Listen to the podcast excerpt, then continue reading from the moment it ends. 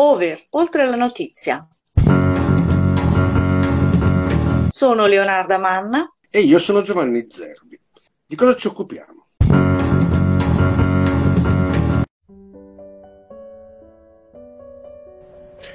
Buongiorno, è venerdì 9 giugno 2023 e questo è un podcast per la rassegna stampa di Over Oltre la Notizia.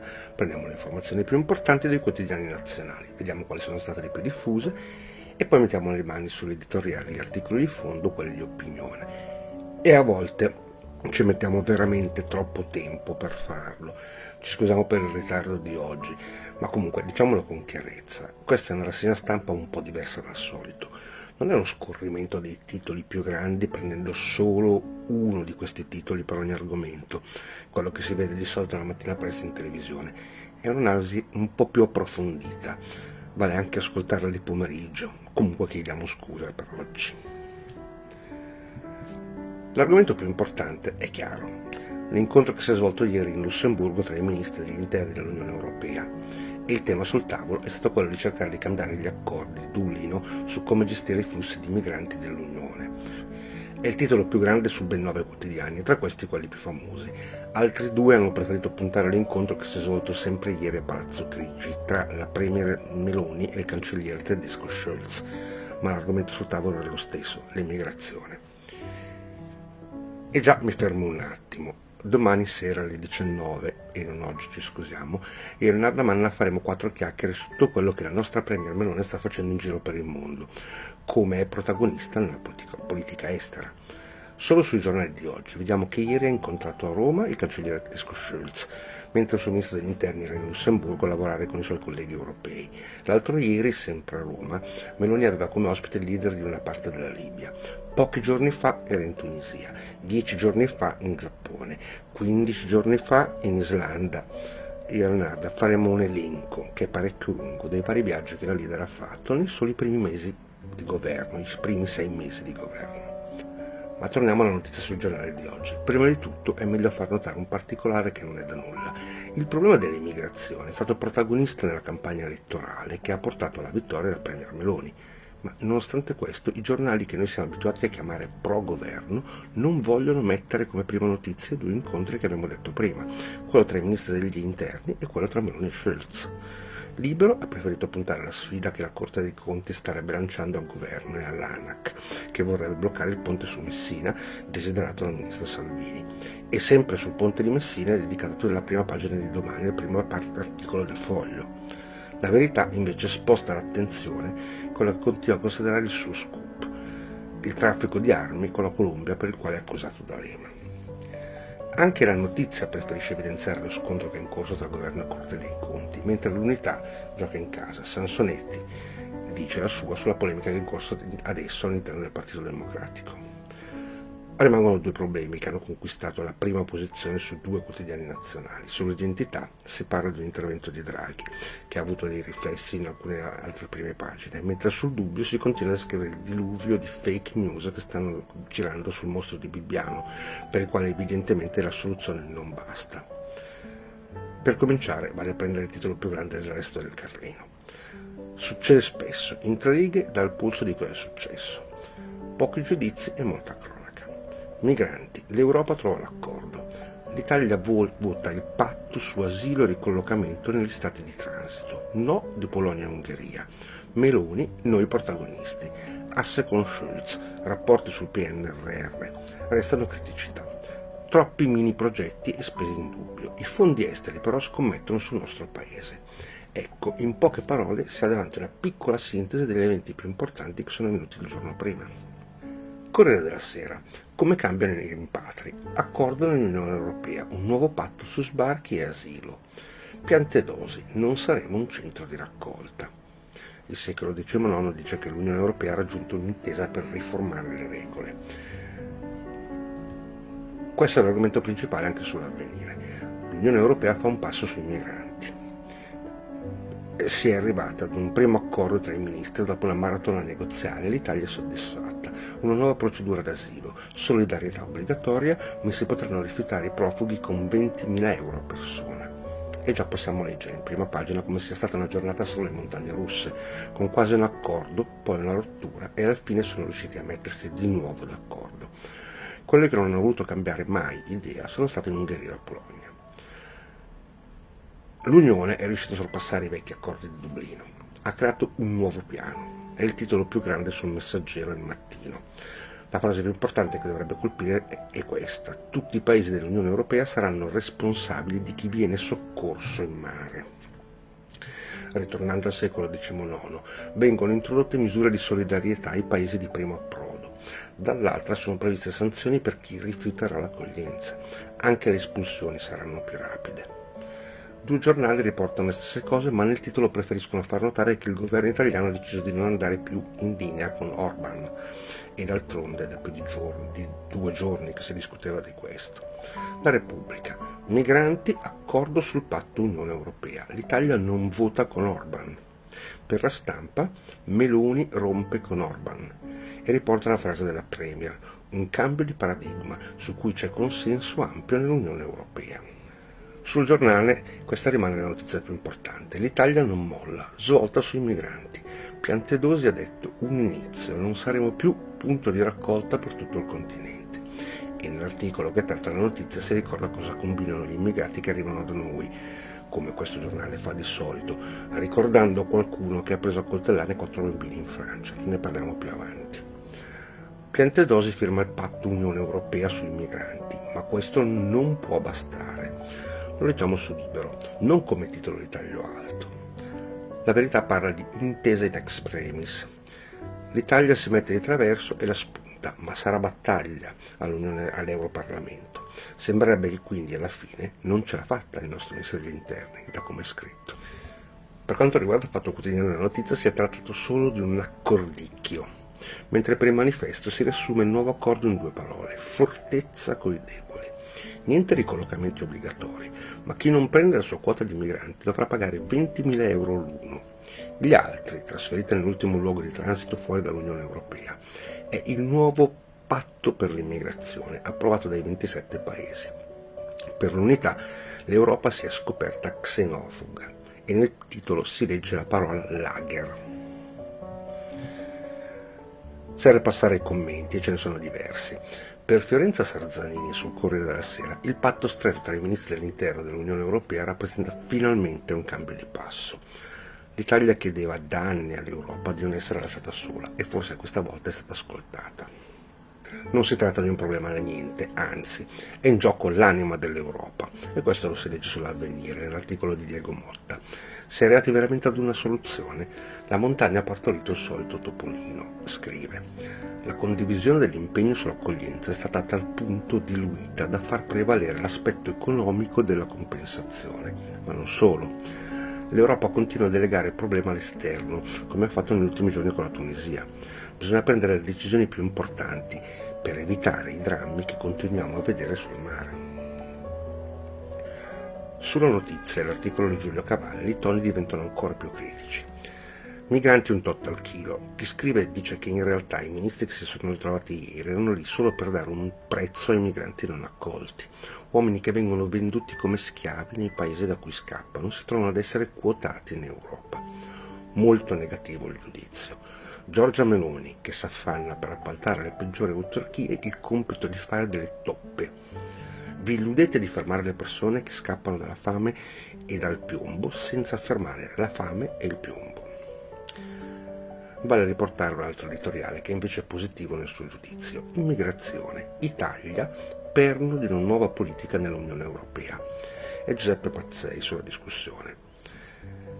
Si tiene conto che l'Italia è la frontiera più esposta soprattutto per le condizioni in cui si verifica l'immigrazione irregolare, è riuscita a giocare la partita in campo aperto ed essere il perno di una coalizione di paesi responsabili si può ben sperare che continuando così l'Italia possa davvero fare la differenza e promuovere una politica europea che tranquillizza tutti i governi e metterà parola fine al caos attuale. È sempre la discussione che nel titolo più grande riporta l'incontro diplomatico che si è svolta ieri a Roma. Meloni-Schulz, regola delle Unioni Europee per da cambiare, migranti, questione da affrontare. E domenica nuova visita del Presidente del Consiglio in Tunisia con la von der Leyen. Scende più nei particolari il tempo, col titolo a piena pagina. Scholz si schiera con Meloni. Il cancelliere tedesco dichiara che sono riconosciuti i vostri sforzi e firma il patto di cooperazione tra i due paesi. Il giornale chiama questo incontro Summit e anche lui annuncia il viaggio che Meloni farà a Tunisi con Ursula von der Leyen. Ma lo stesso giornale, in un box, ricorda che nella nostra capitale ieri c'è stato anche un altro incontro tra Tajani e Weber. I cristiani democratici sono fondamentali per l'Unione Europea. Forza Italia è il pilastro di questo governo nel nostro approccio in Europa. L'Europa è impensabile senza cristiano democratici. Per approfondire possiamo andare sul foglio. Frau Meloni sta girando l'Europa in largo e lungo senza compagni di viaggio però, perché l'Italia è stata lasciata sola ad affrontare la crisi migratoria. Al suo fianco adesso ha il cancelliere tedesco Olaf Scholz, anche lui, come Meloni, dice che la questione va gestita a livello europeo, ma allo stesso tempo rimarca che pure la Germania ha i suoi bei problemi e così ha mandato una stoccata alla padrona di casa ieri. In poche parole le ha detto non avendo un confine esterno, abbiamo accolto un milione di ucraini, con più di 40, 240.000 altri rifugiati che hanno richiesto l'asilo. Dunque non aiuta a puntare il dito gli uni contro gli altri, dobbiamo cooperare. Cambiamo argomento e passiamo al ponte di Messina. Un box sul giornale riporta una dichiarazione rilasciata ieri dal ministro Salvini.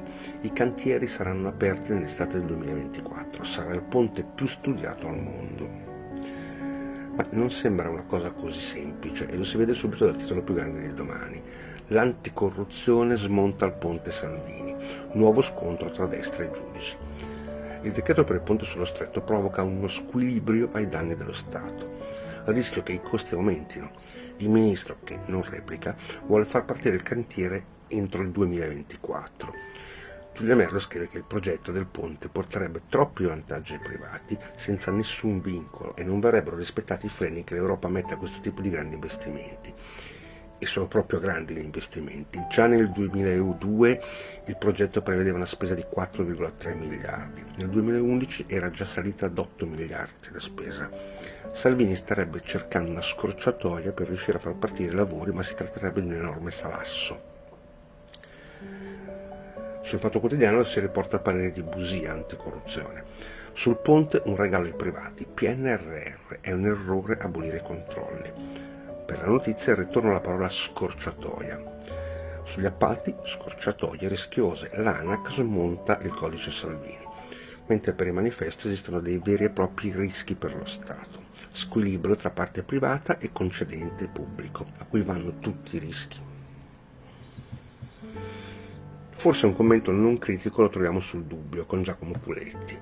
Sono incomprensibili quelle critiche dell'ANAC al ponte sullo stretto. E allarga ancora di più il discorso Claudio Cerasa sul foglio. C'è un rischio veramente? Forse il rischio più grande per l'Italia è quello di non avere il coraggio di rischiare, anche sul ponte sullo stretto. Cerasa considera le dichiarazioni di Busia, presidente dell'autorità anticorruzione, un'occasione ghiotta per mettere a fuoco un tema importante che riguarda un grande tabù italiano, l'immobilismo come l'unica forma di legalità consentita.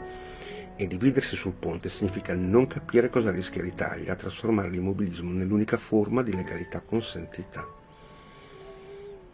Tratta lo stesso discorso insieme ad un altro, libero, e con il suo titolo più grande.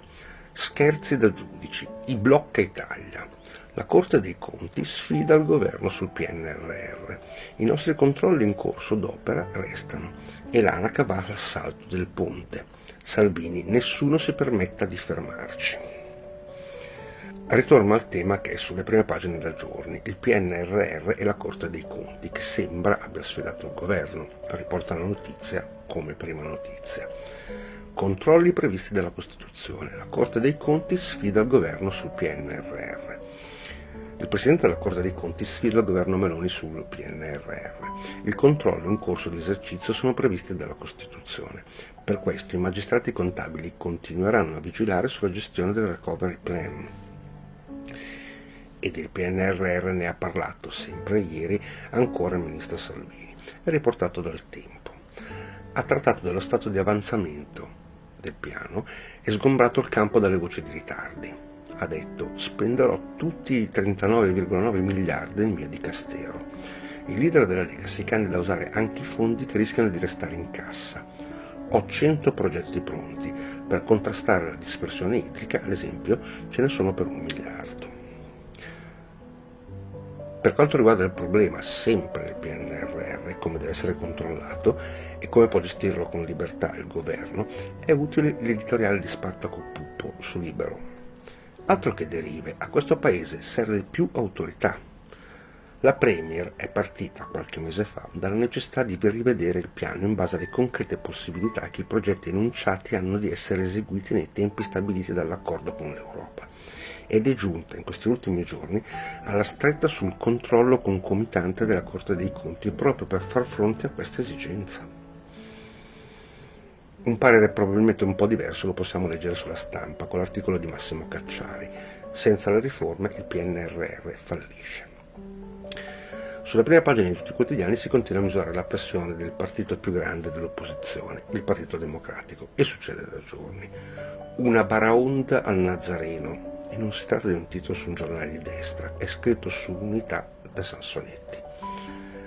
Ha scelto Paolo Ciani, quindi ora finalmente il Partito Democratico diventa pacifista? Nel Partito Democratico sta succedendo una baraonda per la decisione di Alice Line di imporre Paolo Ciani come numero due del gruppo parlamentare della Camera. La minoranza è su tutte le furie, perché ha letto nel gesto un atto di arroganza, questo scrive Sansonetti. La scelta fatta dalla segretaria Schlein sembra che abbia spiazzato il partito e questo è il titolo del Corriere della Sera. E sul riformista leggiamo che Ellie è sull'oro di una crisi di nervi. Sull'oro di una crisi di nervi, ma è meglio che non se ne vada. Questo l'ha letto Orlando, lo vediamo sulla stampa. Se cade Ellie, precipita tutto il Partito Democratico. La situazione evidentemente non è facile, chi cerca di capirci qualcosa di più è Luca Ricolfi sul Messaggero. I nuovi democratici con la vecchia tendenza a rottamare. Che cosa abbia esattamente in testa Ellie Schlein non si è ancora capito. Se c'è una cosa che il nuovo Partito Democratico non deve ripetere sono gli errori di Renzi. Però c'è una cosa su cui Ellie Schlein non solo non è lontana da Renzi, ma pare ricalcare perfettamente le orme. Ricordate gli anni della rottamazione? Questo è scritto. Armata Brancaleone, questo invece è l'editoriale sul tempo. A guardare il dibattito in corso in questi giorni sul Partito Democratico, dopo la sonora sconfitta alle recenti elezioni amministrative, viene in mente l'armata Brancaleone. E si può aggiungere a quello che si legge sul libro. Prima la osannava, ora la bastona, Schlein è stata mollata perfino da Concita De Gregorio. Rimanendo nel campo della critica al leader di sinistra, non possiamo non ricordare la prima pagina della verità, che prosegue in quello che considera il suo scoop. Titolo principale: Rivelazioni clamorose sul traffico di armi con la Colombia. Leonardo ha dato ad Alema dei documenti classificati. Nell'audit interno dell'azienda la contestazione è rivolta ai vertici. Hanno messo a disposizione dell'ex premier carte con segreti commerciali. E rimanendo nel citare politici che sono stati presidenti del Consiglio, passiamo alla prima pagina dell'identità. Il titolo centrale riguarda Mario Draghi e una sua frase: Sarete tutti poveri. Per colpa della guerra dovremo abituarci a un'inflazione alta. Intanto la Nato si prepara a mandare soldati in Ucraina e la tensione sale. E legato a questo argomento l'identità mette un articolo che riporta le dichiarazioni del capo della Nato. La Nato manderà i suoi soldati in Ucraina è caso di andare a riprendere cosa ha riportato sulle prime pagine dei quotidiani per quanto riguarda la situazione del paese che è stato invaso dalla Russia. Corriere della Sera. Diga. Allarme per la centrale nucleare di Zaporizia. L'avanzata di Kiev per il contrattacco, ma intanto i russi sparano sui soccorsi a Kherson. E questo invece era il titolo della Repubblica. Altri giornali insistono nel ricordare che sta iniziando una controffensiva. La stampa controffensiva Zelensky riprendiamo tutto. Per l'avvenire sono le prime prove di una controffensiva e qualcosa di analogo viene detto dal giornale. Cominciano l'interpretazione di quello che sta succedendo e di quello che succederà. il capo della Nato ha detto che verranno mandate le truppe in Ucraina. Il primo commento da riportare è quello di Caracciolo sulla stampa. Se Kiev entra nella Nato siamo in guerra pure noi. Simile il commento di Tommaso Cerno sull'identità. Finalmente lo dicono tutti, la guerra in Ucraina non è una resistenza, ma un conflitto che ormai l'Occidente deve vincere. Ritorniamo al discorso che ha fatto ieri Draghi alla stampa. Pare che Draghi sia stato molto chiaro. Kiev punta alla vittoria. Il trionfo di Kiev le spalancherebbe le porte dell'Unione Europea e gli consentirebbe di mettersi in viaggio verso la Nato. Infine segnalerebbe alla Russia e ai suoi sostenitori che la stagione dell'espansione imperiale è chiusa. Discorsi simili sul giornale con l'articolo del direttore Manzolini. Dare un motivo a Zelensky per aprire la strada ad una tregua, L'unica via è quella dell'adesione dell'Ucraina, in un modo o nell'altro, alla Nato. Di là delle regole del, del patto atlantico, forse l'ipotesi più sicura, come al solito, la più semplice, aprire le porte dell'alleanza. In fondo la Nato e i suoi albori nacque come strumento di dissuasione per garantire la pace, non per fare la guerra. E ricordiamo l'ultimo, ritornando ad un tema che io e Leonardo Amanna abbiamo trattato qualche mese fa nella nostra trasmissione Over Oltre la Notizia. Considerando la crisi in corso tra Cina e America per quanto riguarda Taiwan, è possibile pensare che la Nato si allarghi anche all'estremo oriente? È interessante un piccolo articolo che si vede sul manifesto. Espansione anticinese dell'alleanza. Ufficio della Nato in Giappone. Il premier giapponese Kishida conferma che si sta lavorando all'apertura di un ufficio dell'Alleanza Atlantica nell'arcipelago. E questo è qualcosa che hanno visto in pochi, un altro tema da approfondire nei prossimi tempi. Possiamo passare alla vera e propria cronaca. Sulle prime pagine c'è anche un eco degli eventi più tragici degli giorni scorsi. Il primo da citare è l'arresto che le questure di Verona hanno fatto per alcuni agenti di polizia per atti di tortura.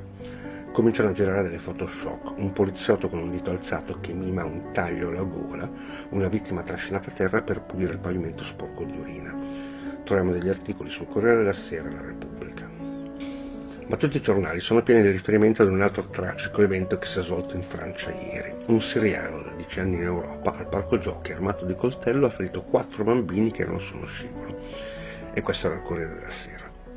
Squilibrato siriano accoltella quattro bimbi. L'avvenire. È un richiedente esilo. Sembra escluso l'ipotesi del terrorismo, riporta il secolo XIX. Stesse informazioni sul giornale sul tempo. Libero mette un particolare in più.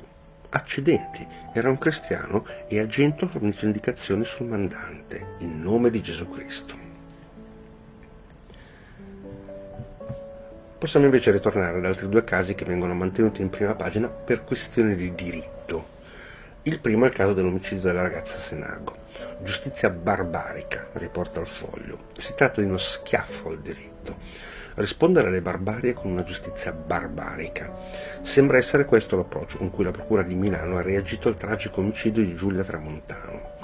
Non sono stati rispettati i principi cardini dello Stato di diritto, portando alle estreme conseguenze il processo mediatico, con la diffusione quasi in presa diretta di ogni informazione raccolta dagli inquirenti.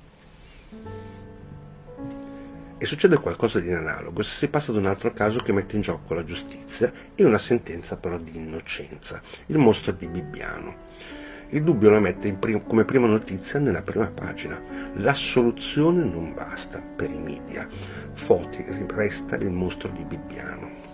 Un diluvio di fake news contro il psicoterapeuta fornito al centro dell'inchiesta ma scagionato. Il processo sta andando avanti sui giornali e negli studi televisivi a colpi di fake news e il dubbio si riferisce a persone che stanno continuando a cavalcare l'onda, non tenendo conto che la giustizia non ha condannato nessuno.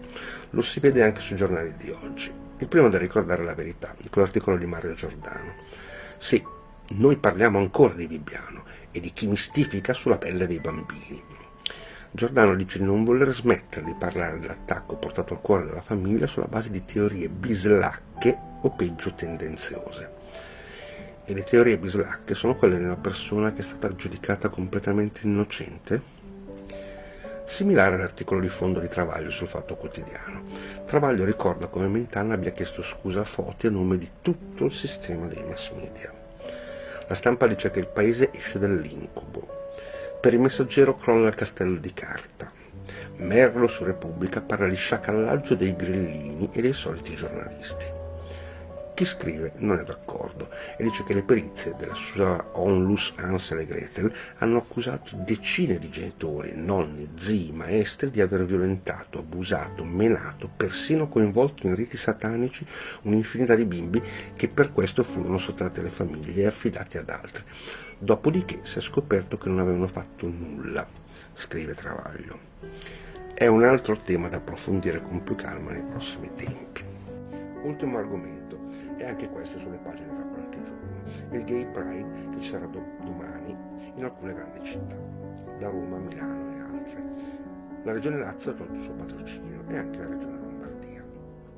Per la notizia si tratta di intolleranza. L'eurodeputato Massimo Casaldo ha dichiarato che per i diritti degli omosessuali da destra c'è solo intolleranza. Su Libero si leggono idee diverse. Per Vittorio Feltri il gay pride è solo un circo tanti omosessuali lo pensano. Si è liberi di marciare senza sponsor di Stato. Sulla verità si scrive che la deriva imposta dagli attiv- impostata dagli attivisti LGBT produce effetti surreali. A precisa domanda, Maiorino balbetta e poi si rifiuta di dire una definizione.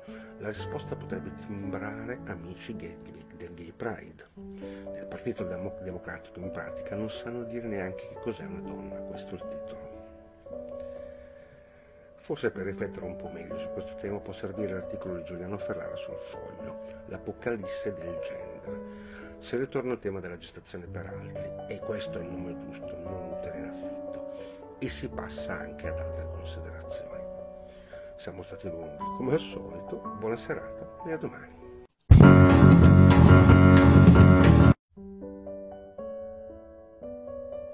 Over, oltre alla notizia.